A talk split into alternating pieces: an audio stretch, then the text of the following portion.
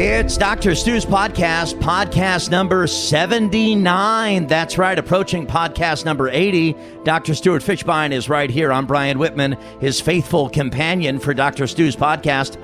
You can hear the show right here on the website at drstuspodcast.com. You can go to iTunes and register. You'll get an alert every time there's a brand new Dr. Stu's podcast. You'll get a little nudge, a little cyber nudge, so you don't miss a show. And you can write a review, give them five stars, and you can share it on your Facebook, share it on your Twitter. We have found in the limited research we've done that Dr. Stu's podcast has grown exponentially by leaps and bounds because folks like you, new moms, new couples, new dads, you're sharing this information full podcast with uh, like minded people, uh, girlfriends, uh, wives, husbands who are coupling and pregnant and expecting. Everyone's got a pregnant friend. And they got to hear Dr. Stu's podcast. Yeah, buried in our podcast every every week is uh, at least one or two pearls of wisdom. And, And you those do are the things worth sharing. By the and- way, you know, I, I haven't I haven't you know since since I moved into a condominium, I haven't had a faithful companion. Oh, Uh, so I'm really happy that you're my faithful companion. Oh, are you inviting me over? No, but you just said you were my faithful companion, and and the last faithful companion I had was my dog, and my dog died a long time ago. Would you So- have me over for a weekend? Well, do you do you eat kibbles and bits? No, I'd like a human. I'd like to be he- treated Brian, you know what? like a human. You should come and stay at my new digs. I'd like that. It's kind of fun down there. I saw a picture of you with some older fellow who appeared to be very esteemed in his medical uh, history. Yeah, he's a very well-renowned guy in Michel Odent, and I was fortunate to actually spend an evening with him, and he actually stayed at my house that night. I never say this. I'm a hermit. he has he has green pajamas, I love that. I'm a hermit. I never say something this. that no one else knows. I would love to be a guest of. I'd love to show up Friday night at about eight o'clock. You get some popcorn going. We watch The Wizard of Oz. How about when I go out of town, you come and cat sit my house? I don't want to do that. I want to do it with you. he wants to be with you. He wants to go on a mandate. I wanna- Romance. I wanna- don't you have puppies at home? Yeah. So who would take care of your? I'll puppies? get somebody to come and watch my puppies in Glendale, and Okay. I'll go downtown L.A. and hang with the uh, with the wealthy people, like the doctors. Okay, Okay. and then Saturday you can come with me to see my uh, uh, my co- my uh, restore the core uh, strengthening instructor, who I've started seeing, and I can't tell you that she's really. Her name is Laura Catone, and Yeah. she's a body specialist, and she uh, has been working with me because I felt like I was really starting to feel my age, and And your uh, age is? Do you mind? I'm 58. Okay. You, I must say, in recent visits here at the podcast, you seem like you're doing good. You seem like you've lost a little weight, and I've you working on that. Okay, you seem in in presence, Randy. I don't know if you back me up, but I'm being sincere. Doctor Stu, you seem more. I'm not kissing your butt because I don't have to do that. No, you don't have to do We're that. good enough friends. You seem more youthful to me. Well, I can. I, you know what? Thank you, Brian. I just say thank you. Uh, I think some of it has to be uh, has to do with being physical and doing physical activity. You know, I I my social life isn't uh, rocking right now, uh, which you I think. So don't put- so don't Randy's, bother- Randy's is, but yours yours and mine are about the same right Uh, now. Yours isn't rocking, so don't bother knocking. Anybody can knock. You can knock. Okay. You and I will have fun together. Bro. Yeah, we will. Restore the core. We won't go any further than So that. what does uh, is this? Yeah, a- restore the core. It's about it's about learning. Wait, I know what this is. okay. I You don't. go, you go to Ralph's and you get that Ben and Jerry's core ice cream and you fill the fridge up with Yes, it. That's restore that's the core. That's restore the core. I- Because I, do that every week in, and in I Ran- feel great. in Randy language, no. Restore the core is learning how to move your body in a way where you are uh, using your uh, your your abdomen and your lower back and your pelvis in in proper form. Uh, Most of us sit in chairs. We slouch. We lean sideways. we have terrible posture and, we- a then- country. and, and eventually it starts to bother. We get sore shoulders and sore neck, and then you know we get a sore back, and we end up going to see the chiropractor. And it makes getting out of furniture for guys my age, 42, a challenge. Well, and then you end up getting out of furniture or getting up off the bed, out of the bed the wrong way, and you end up using different muscles so that you're actually out of sync with your body. Yoga people know this. I mean, if you if you've ever taken a yoga class or you look, talk to people who do, yoga, I do not think I Brian has ever taken a yoga class. or like a spin, I know. Like, or, you, you, you looked stunned there for a second. or like a spin class in LA. They're popular. Well, yeah, spin classes. I, I I don't know about spin classes and their effect on your on your posturing and stuff. I don't know if the spin instructor is is into that, but I know that Pilates instructors and yoga instructors are very much into that, and that's just something that most of us. You know, in my generation, you know, we don't do as far as guys go. I mean, Dr. Stu, how'd you come into contact uh, with this lady who is sort of revolutionizing the way you are treating your own body at 58 years Uh, old? She approached me because of my uh, prominence in the birthing community cool. and wanted to get together, and we had a conversation. Uh, and then I decided, you know what, this is a really interesting person, and I'm going to partake of her skills. That way, two things can happen. One is I can improve myself, and two, I can find out whether that's somebody that I would want to refer other people to, which I would definitely refer her, uh, refer people to her. We've talked about it on the podcast before. Of course, Dr. Stu does home births, and uh, the list goes on and on. And we're waiting for the publishing of hundreds of Dr. Stu's home birth experiences, and we're waiting for that. And I am waiting for that. Yeah, I'm, I'm getting old waiting for that. But That's, it's, yeah. it, it's going to be exciting. But my point is this um, pregnant women, I think they reach a point in their pregnancy. You can tell me whether it's uh, X months or Y months. At what point in a pregnancy does a woman, a young lady, come to the conclusion in her own mind that physical exercise is no longer an option for her? I think a lot of women uh, sort of continue a pattern that they were in before. If they were physically active uh, or you know big into yoga or big into hiking or those things, there's no reason that they should stop those things. And most women want to do that throughout. If somebody wasn't into that, it's very unusual for them to actually throw themselves into it at that point. It's good um, to be active in pregnancy unless you have a restriction against it, unless you have a medical condition. Otherwise, being active in pregnant, being active in life in general gives you more energy. It's better, and if you feel better about yourself, then you're sending out, you know, healthy neurotransmitters from your brain, which are then helping your baby as your baby's growing, forming its neural connections to feel like maybe you're doing something good for your baby. I gotta believe that that there is something called the epigenetic state, which is that you know it's your your, your baby's outcomes are not all genetically pre-programmed. A lot of it is environmental, and the the stresses and the way that you take care of your body in pregnancy probably does dictate to some degree how your baby will come out later in life and deal with certain stresses and problems in its own life. Dr. Stu, I've heard reports about this, and I've heard sort of what I can best describe as old wives' tales about this. And it deals with what mom's eating while she's carrying, nurturing a fetus, a baby, and about to bring it into the world and give birth. Uh, to what extent does that baby, boy or girl, in the womb actually develop a taste?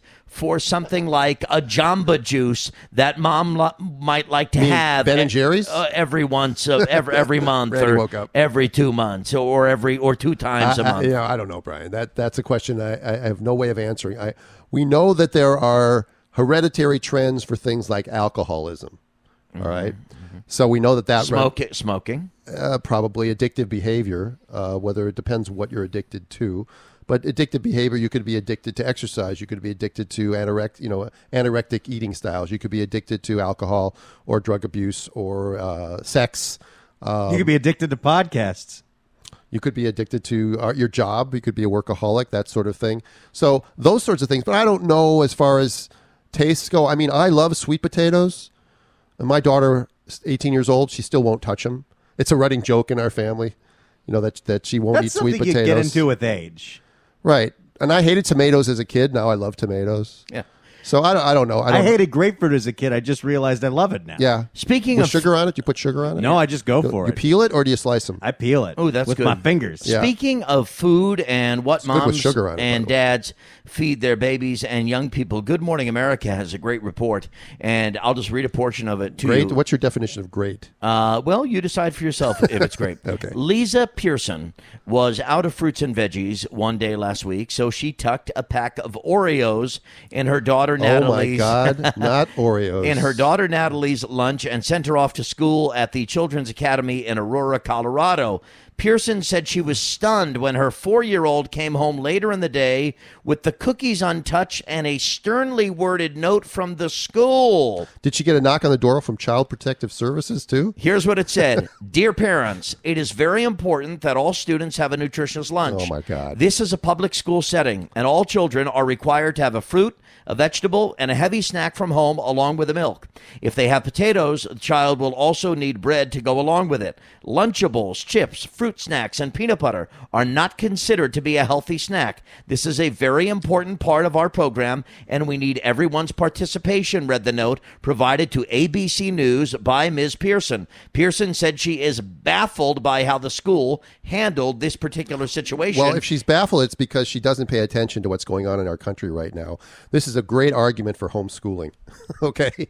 I mean, this is ridiculous. This is utterly ridiculous that the school is going to try to control what goes in a kid's mouth. I mean, they're only in the school for seven hours a day, or even six sometimes. or six, or whatever. Kindergarten, it's three or whatever. Yeah, pre-K might so be more. are they going to start coming into the home now and telling them that those potato chips are inappropriate? I mean, where does this nanny state stuff end, Brian? Uh, you know, I mean, we talked about vaccines last podcast. We're talking, and that's a you know that's a significant no, that's a real discussion that deserves discussion. This sort of this sort of invasiveness, this sort of um, uh, telling people how to run their lives and how to raise their children is insane. And by the way, you know, what evidence do they have that says that occasional Oreo cookies are going to be bad for this person? You know, sometimes we've talked about this before. The stress of what not to eat or what to eat is more more of a strain on your body than putting in an oh, occasional Ben and Jerry's ice cream or a or an Oreo cookie. This And it's a kid. these people are nuts. And you know what? I'd like to go to their house, these these these nanny state teachers, and do a fridge and check. check their fridge. Yeah. Right? But I ask you, as a doctor, Doctor Stu, uh, Wouldn't that, on- wouldn't that be no? Wouldn't that be that would be spectacular. Maybe Uh, we should maybe we should uh, try to sponsor like uh, Chris study. Hansen, you know, like Steve- to, yeah, Chris to catch Hansen. a predator. Yeah, yeah, uh, to, ca- to, To catch a potato. To catch a potato. to catch a malnourisher. Uh, but but Yeah. would, oh my God, that would be that would be fantastic. it would seem to me though, I'm sure the hypocrisy is great. I'm as go. as a doctor, buddy, if a student is coming to school Monday through Friday, two days, three days, four days, five days a week with the Oreos, well, then there's a problem. Okay, I would say that, that that is a problem, but I'd also say is how is it that they know that the kid is coming to school five days a week with Oreos? Are they like keeping a logbook? They're inspecting their lunches. Yeah, are they keeping uh, inspecting their lunches every day? It's like, do they, is it like going through the TSA before they can eat lunch? They got to go through and have a lunchbox check. I mean, what are we talking about But here? It's, it's not their responsibility. It's the parents' responsibility. And if the kid is going to have Oreos, let the kid have Oreos. Right, and these and, and, and, and this is my semi-liberal friend Randy, who says that some people are going overboard with this sort of stuff. You can't control all these factors, and you and you and you alienating people, and people are going to. I mean, personally, if I were that parent, I would. And ra- if we're Maddie, I your would be down daughter- in the. I would be down in the principal's office, and I would be going, "What the? You know what? Are you thinking?" All right. Right. And in and if and if I lived in a town that passed a law or a city that that that passed a law that says that you can't send your kid to school with a Twinkie if you want to, all right. You know what? I'd be looking at real estate. I'd be I'd be I'd be moving to a uh, red state, But which by- I'm you know thinking about anyway. But to, by to extension, retirement. but by extension, I would assume that you and you're a conservative guy, a libertarian guy. I think of you, Doctor Stu, more as libertarian Yes. than I do as Republican. By the way, what state was that in? Or cons- this is in Colorado. Uh, is Oh, it Colorado? So it's, Yeah. a, it's a, it has to be. I mean, Yeah. it has to be a, a Thank you, Randy. state. Yeah, the land of weed, the land of recreational. That's a green state Right. now. You can smoke weed, but you can't have an Oreo cookie. Yeah, it's a bit All right? inconsistent. I mean, come on. Uh, and they go hand in hand, people. yeah, right. yeah, they do. right. I mean, how can you have one without the other?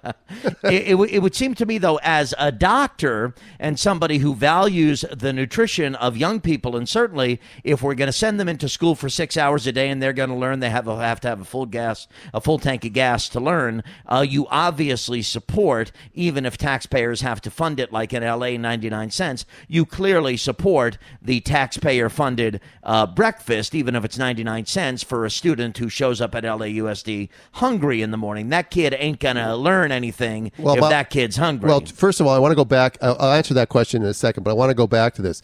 The story did say that that mother ran out of fruit that week, so That's she right. stuck in some cookies.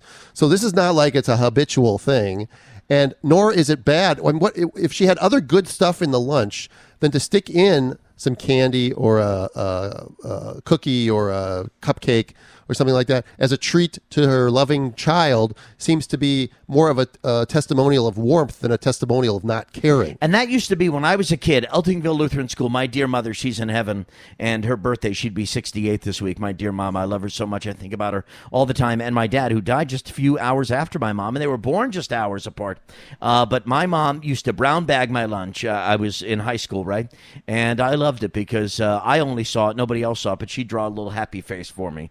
And that was, you know, for me to see. And in that lunch, there was always a sandwich, and it had, uh, you know, uh, salami or cheese, Cheese. or peanut butter. Right, and jelly. Uh, right. Or I didn't like the jelly. Oh, don't like Just jelly. the peanut butter. Did they and, cut the crust off or not? And then there would be, I would have to say, there would be a soda. Did they cut the crust off? No, bread? no, Oh. I had the crust. Yeah, I, I used to have. A, my mom used to cut the crust off. And have There, some- there, Spoiled. There would be a soda. There would be Wonder a, Bread. a reasonably healthy bag of chips, and then I have to say there would be a ring ding or a Twinkie, which was my treat. And now you might look at me and say, "Hey, Brian, you grew up to be obese," but I don't blame my mom for that. No. those are decisions No, because I made well Those after are the college. pizzas you ordered when you were 20. That's well, I- exactly I, am not. right. I'm not overweight either, and we uh, we had Hostess uh, treats in our in our lunch pretty much every Shouldn't day. kids have something Or in coo- them? or you know, cookies. school is. I remember the, the Michigas. Am I using it right? Yes. All okay. I remember all of the all of the stress about school, and lunch gave me something as a kid. Whether it was pizza lunch that we had or hot dog lunch two days a week growing up at school, it gave me something to look forward to and made school feel uh, more welcoming. the and- Italian nature of these people just is, sees no bounds. I don't think. And by the way, this stuff never stops.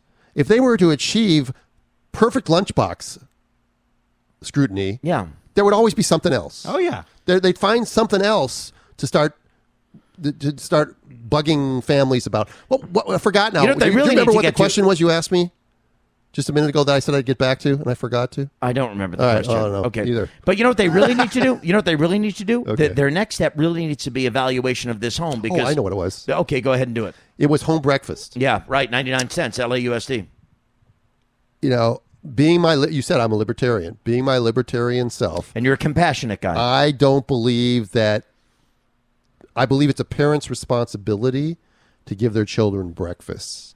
And I don't believe that it, it's this again. It's a different way of thinking. It is the left wing thinking that the that it takes a village to raise a child, and that you need to uh, pay for these programs to give kids food. But if they can't, if they if their parents can't get up and get them to, for get them some oatmeal, all right, and a piece of toast or some Cheerios and milk for breakfast. The box is two bucks. What what what are we talking about here, Brett? I what, can what, what are we let me answer talking about? Why does the school again? It's it's it's a way of thinking that, of course, they have control of all these things now. They've worked their way into it over the last Let fifty me answer years. that. Yeah, I contend to you that if Hillary Clinton's physical image were removed from the "It Takes a Village," if she didn't write a book called "It Takes a Village," and her whole persona was removed from that theme of it taking a village to raise a child, and we were just talking about uh, a good kid, otherwise good kid, who shows up at LAUSD, who, gosh darn it, checks his wallet, checks his pockets, doesn't have 99 cents for a nutritious breakfast. Pragmatically, practically, any reasonable adult in Los Angeles would spring for 99 cents so this kid at 8 o'clock in the morning can have a nutritious Why breakfast he- but- so that he can have the, the gas in the tank. Why didn't he eat breakfast before he came to school? for whatever reason, okay, so if he didn't, and if his parents failed him, should we make him a double failure and then a non-learner at LAUSD for that where six does that hours? where does that where does that stop? it about par- stops if Yeah. you come up with a ninety-nine cent breakfast so for that kid in the so morning. So the the liberals will stop at breakfast. It won't be free preschool. and my It won't be- conservatives and my conservatives want these kids. They'll fight tooth and nail to get mom to birth this kid. But once the kid's on the planet, they don't have ninety nine you're, cents to now get you're getting now you're waxing ridiculous, And I'm doing it on purpose. You're going off. I know you are, And I'm angry. Right. You're angry. So deal with it. I'm angry. They force them to. They, they they force them. They want him to have the kid, and now the kid's here, and you can't come up with 99 cents for its breakfast. That's shameful. Well, that you know why the kid is here? Because the the, the, the conservatives don't want to pay for the birth control to prevent the kids from being here. So we could keep going back and back and back. Those those dastardly Republicans, they're to blame for everything. Let's blame them for everything. Let's talk about Bruce Jenner. Can But we? wait, wait, wait. But let's talk about that. So I'm, I'm saying that the 99 cent, the, the breakfast thing, uh, you asked as a libertarian, I, I think people should feed their own kids breakfast. And I think that, that this we is, shouldn't this be is doing cr- the parents' job for them. this is crazy. This is crazy. Now, if, if, if a teacher notices a kid is falling behind, if a teacher notices a kid is getting, you know, uh, has a, uh, has a, uh, for lunch has a box of Cracker Jacks and that's it, and it's every day, then the teacher should step in and, and, and make, and, and privately speak to the family and see what's going on. But to make a blanket rule that nobody, even people who are who feed their kids really well, can't send a couple of Oreo cookies to lunch without getting a nasty note back. I mean, I, I tell you, Brian, more than just me would be in the principal's office going, "What are you think? What do you think you're doing?" I might be behind you. I might be behind you. you would be too. I know you would be too because you'd be offended to get a note like that. I would be. It it's condescending and it and it and it's not based in science. and it tells me I don't know how to parent.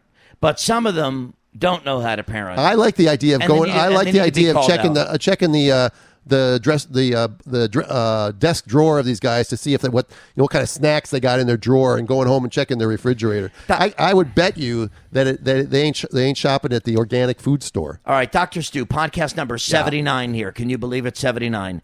How long have you been a medical doctor in California? How many years? Well, eighty two, so thirty three years. 33 years. Have you ever in your 33 years encountered a patient with the challenges that Bruce Jenner articulated to Diane Sawyer a couple of weeks ago on ABC television? No, that's all I can say. and you're about to, Brian. You have something No. to tell us? Yes, I want you to sit down. Yes. No, I'm, I'm Randy has something to say. No, uh, did you watch the interview? no. Okay, so Bruce Jenner uh, believes that he has lived his whole life, uh, he, that he is a woman. One of the more touching elements of the interview was when he actually said, "Imagine for a moment." He says to his children, "Actually, got a little choked up for a moment. I am a man of faith. I, I, I, believe, uh, I believe uh, in Jesus. I'm a Christian. I believe that we're all created by the same God." And Bruce Jenner talks about how here he was, little Bruce, and they were putting together little Bruce. And uh, God looked down, they looked down and said, Give him great athletic skills, give him great communication skills, give him decent looks, give him charisma, give him all these things. But uh, let's not make him too perfect, proving God has a sense of humor. Let's throw something into the mix to make it a challenge for him. Let's put Bruce in a woman's body. Let's put it. Let's give him a woman's soul, and that's how he I mean, described let's put a woman's soul in Bruce's body. in Bruce's Yeah, body, right. and that's how, that. and that's how he described sort of the making of him, Bruce Jenner, as we know him today. So he goes on with Diane Sawyer and says, "Look, he's cross-dressed, and obviously he's been hiding it for a long time, but he feels more comfortable as a woman. He's now going to debut as a woman, uh, saying farewell to the Bruce Jenner that we know. We used to call this in the '70s and the '80s sex change operations, but I understand, and I'll appeal to you uh, as a clinician that transgender goes much more deep than simply changing of organs. It it means that you're born into a body, whether it's a boy's body or a girl's body, and you're pretty darn convinced that you were supposed to be born into the other sex's body. So there's that lifelong challenge that is going on in Bruce Jenner's life. Now he's 65, and it's been present, according to his testimony to Diane Sawyer, all that time. Yeah, it's got to be very tormenting for him. I, I have to admit, I have no expertise in this field other than anything that any of us in this room share. I mean, I didn't watch the interview. I think you did because it's part of your. You needed to watch it for your for your uh, profession and your And I'm just show. really, I'm really interested in it. Right. Not Uh, for personal reasons, but I think it's a great study in human no, behavior. and I'm old enough to remember Bruce Jenner when he won the decathlon. I'm the- old enough to remember Bruce Jenner sitting with my brother Barry on Staten Island around the breakfast nook, and his picture was on the Wheaties box. He was on the Wheaties box, and, And I, he- I remember that too. Yeah, and he was, by all standards, far and away the icon of the American athlete. No, I think that I think that the it's a very it's a very uh, serious and sincere problem that that is very that is you know I, I I don't think it's I don't want to pretend that this is extremely common. It's not common. All right, I don't want to. I don't know that there's a lot of people in the closet, so to speak, that actually feel like Bruce does. Because he says he's not gay, by the way.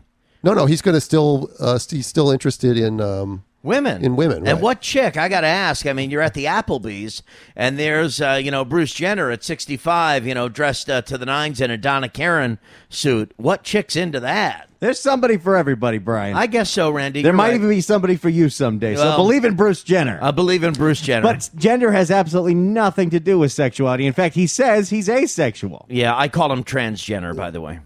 Yes. Hey, That's what hey, I I, see, it. I see what you did Yeah, there. see You what I think you did were the there? first one that yeah, did- that did I that? believe Did I you- was the first one. did to you do get a that. trademark I did not get a trademark, so again, I lost money. But I wonder if indeed the medical community that you work in, I mean, you'll be leaving it obviously not anytime soon, but might this be a real significant issue for your uh, for, for the younger set that's coming after you, Doctor Stu? I think it might be. I, you know, I, I again, Brian, I think it's going to be a very rare thing. Because Probably it- about because as, it- about as rare as measles uh, outbreaks will be.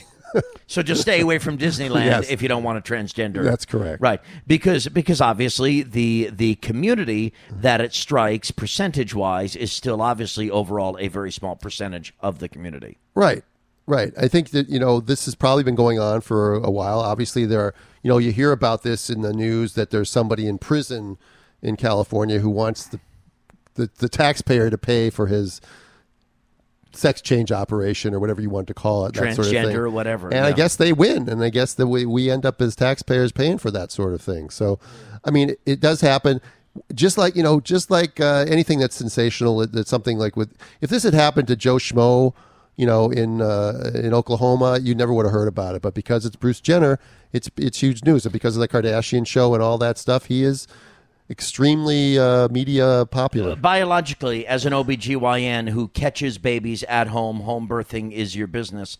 As I was watching Diane Sawyer interview Bruce Jenner, I was looking forward to my next conversation with you, Dr. Stu, because I thought to ask you is there ever a time in the future that you can visualize where someone like Bruce Jenner would be after the appropriate changes to his body in a position to actually give birth to a baby? Yeah, that that can happen. I'm not sure it would happen in And somebody who's 65. but- Wild is that? Well, I think they, they have done the first. Uh, there was a report last year or the year before about the first womb transplant that that was successful in, in carrying a baby to a point where they, it, was viable and then ended up doing a, a cesarean section for delivery. Right, so conception happens and the womb is then transplanted into another.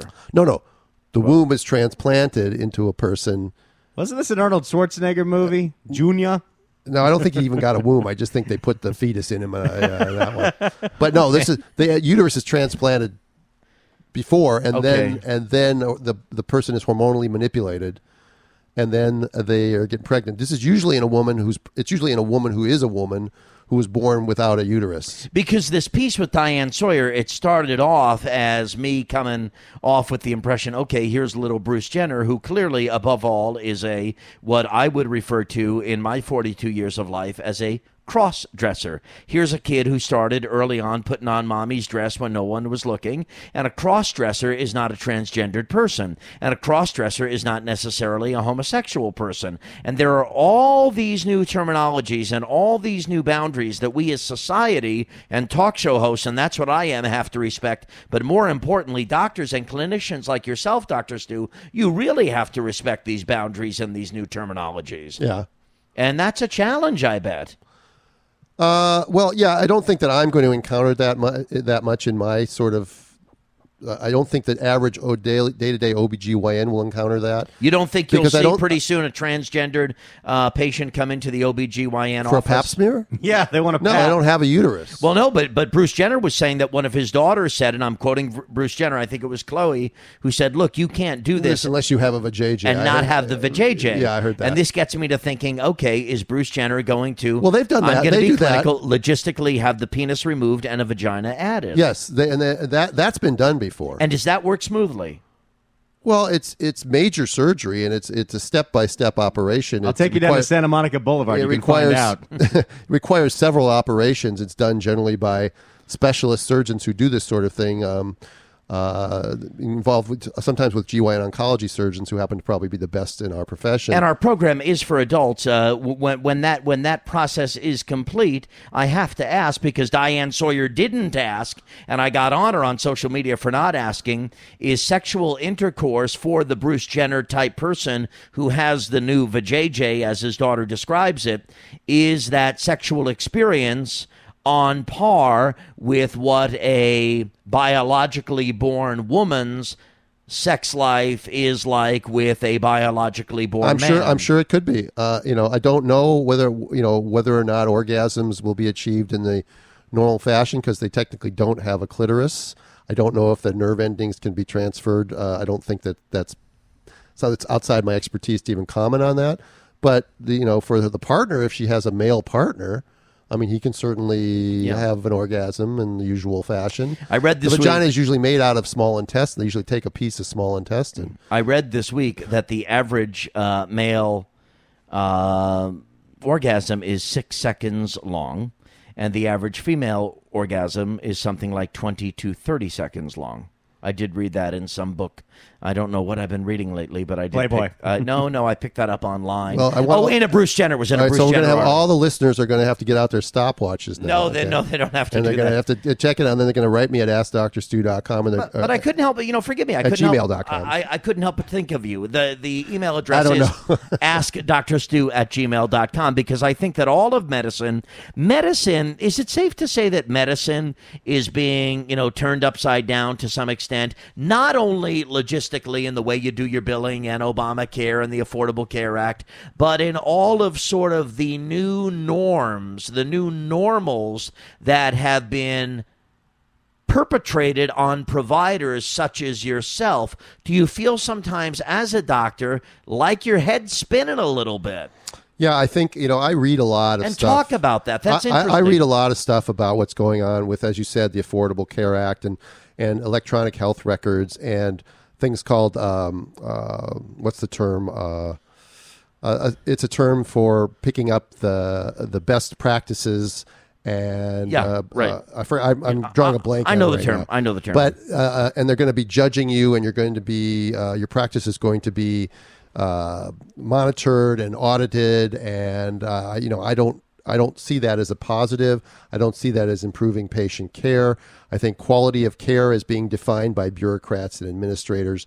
It's not being defined by what doctors or or patients would define as quality. There's a lot of these things that are changing you see science being corrupted. I think we talked not too long ago about breech delivery. I wanted to diverse a little bit off into just recently. Uh, an article came out in the Green Journal, which was uh, titled. Uh, uh, um, it was a, it was about Canadian breech deliveries from the year 20, uh, 2003 to 2011, and they looked at uh, you know all the deliveries in all of Canada over an eight year period of time, except excepting for Quebec, which has its own system. And they came up with the fact that uh, the breech rate was about 2.9 percent oh wow. about uh, there were only 200 breech deliveries per year on average in all of Canada vaginally. They looked at some numbers. They came up and they and they did some uh, calculations and they came up with the idea that a cesarean section without labor is better and safer for uh, a baby than having a cesarean section in labor or a breech vaginal birth. And so Medscape put out a headline that said cesarean delivery without labor safest for breech babies. I did a critical analysis of this study. I, I wrote a 3,000 word essay that people can find it on my blog page at birthinginstincts.com if they Great. want to read about it. And if you go to Dr. Stu's Facebook page, all of these uh, birthing instincts, they are all there to be clicked right from the Facebook page for Dr. Stu's podcast. And I submitted this to Medscape myself to get my essay. Hopefully, it will get published. So now I got two things out there that I'm hoping to get published.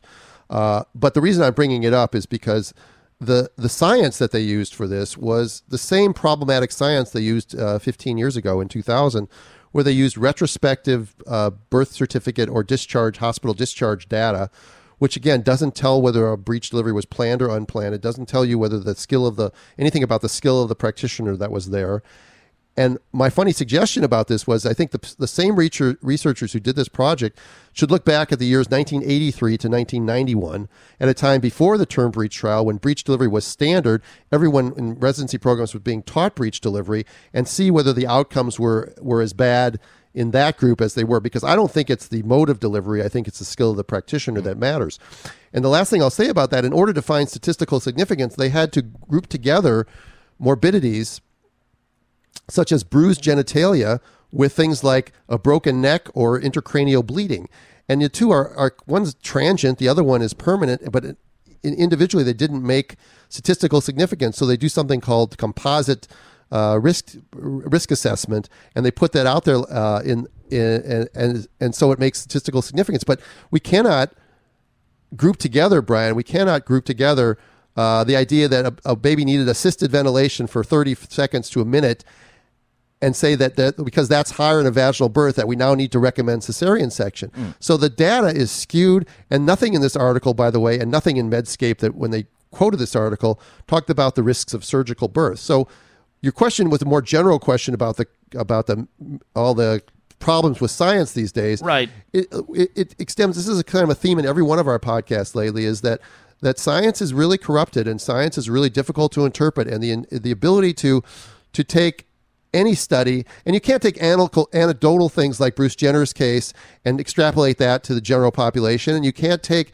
uh, a scientific article without analyzing the methodology, the uh, how they interpreted the results, what were their endpoints, and then come to some conclusion. And the average person just doesn't know how to do that. This is vintage Dr. Stu. If you love this, I encourage you to share these podcasts on Facebook, share them on Twitter. It's Dr. Stu's podcast. I'm Brian Whitman. I just sort of facilitate the podcast here with Dr. Stu, and we have a great time. I know you've got another. And I just want to add, I want to finish with the whole breech thing. Is that I think if you did the same study and you took people like the group in Germany uh, that that has a breech center there, or you took me or Dr. Uh, Ronald Wu here in Los Angeles, and you looked at our breech statistics, they would be completely the reverse of what this paper got. And and so the idea that headlines come out that that people who hate breech delivery or don't want to teach breech delivery are going to jump on it again and they're going to they're going to take the message that breech delivery is dangerous when that isn't the message that's not even the conclusion of the author the author only says that these factors should be considered when counseling patients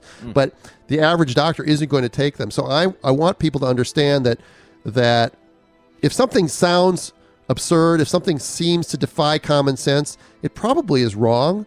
And to suddenly believe that an elective cesarean section is the best way to deliver any baby that that that, that God allowed us to, to create and that your body grew is is is sort of is crazy. It's crazy.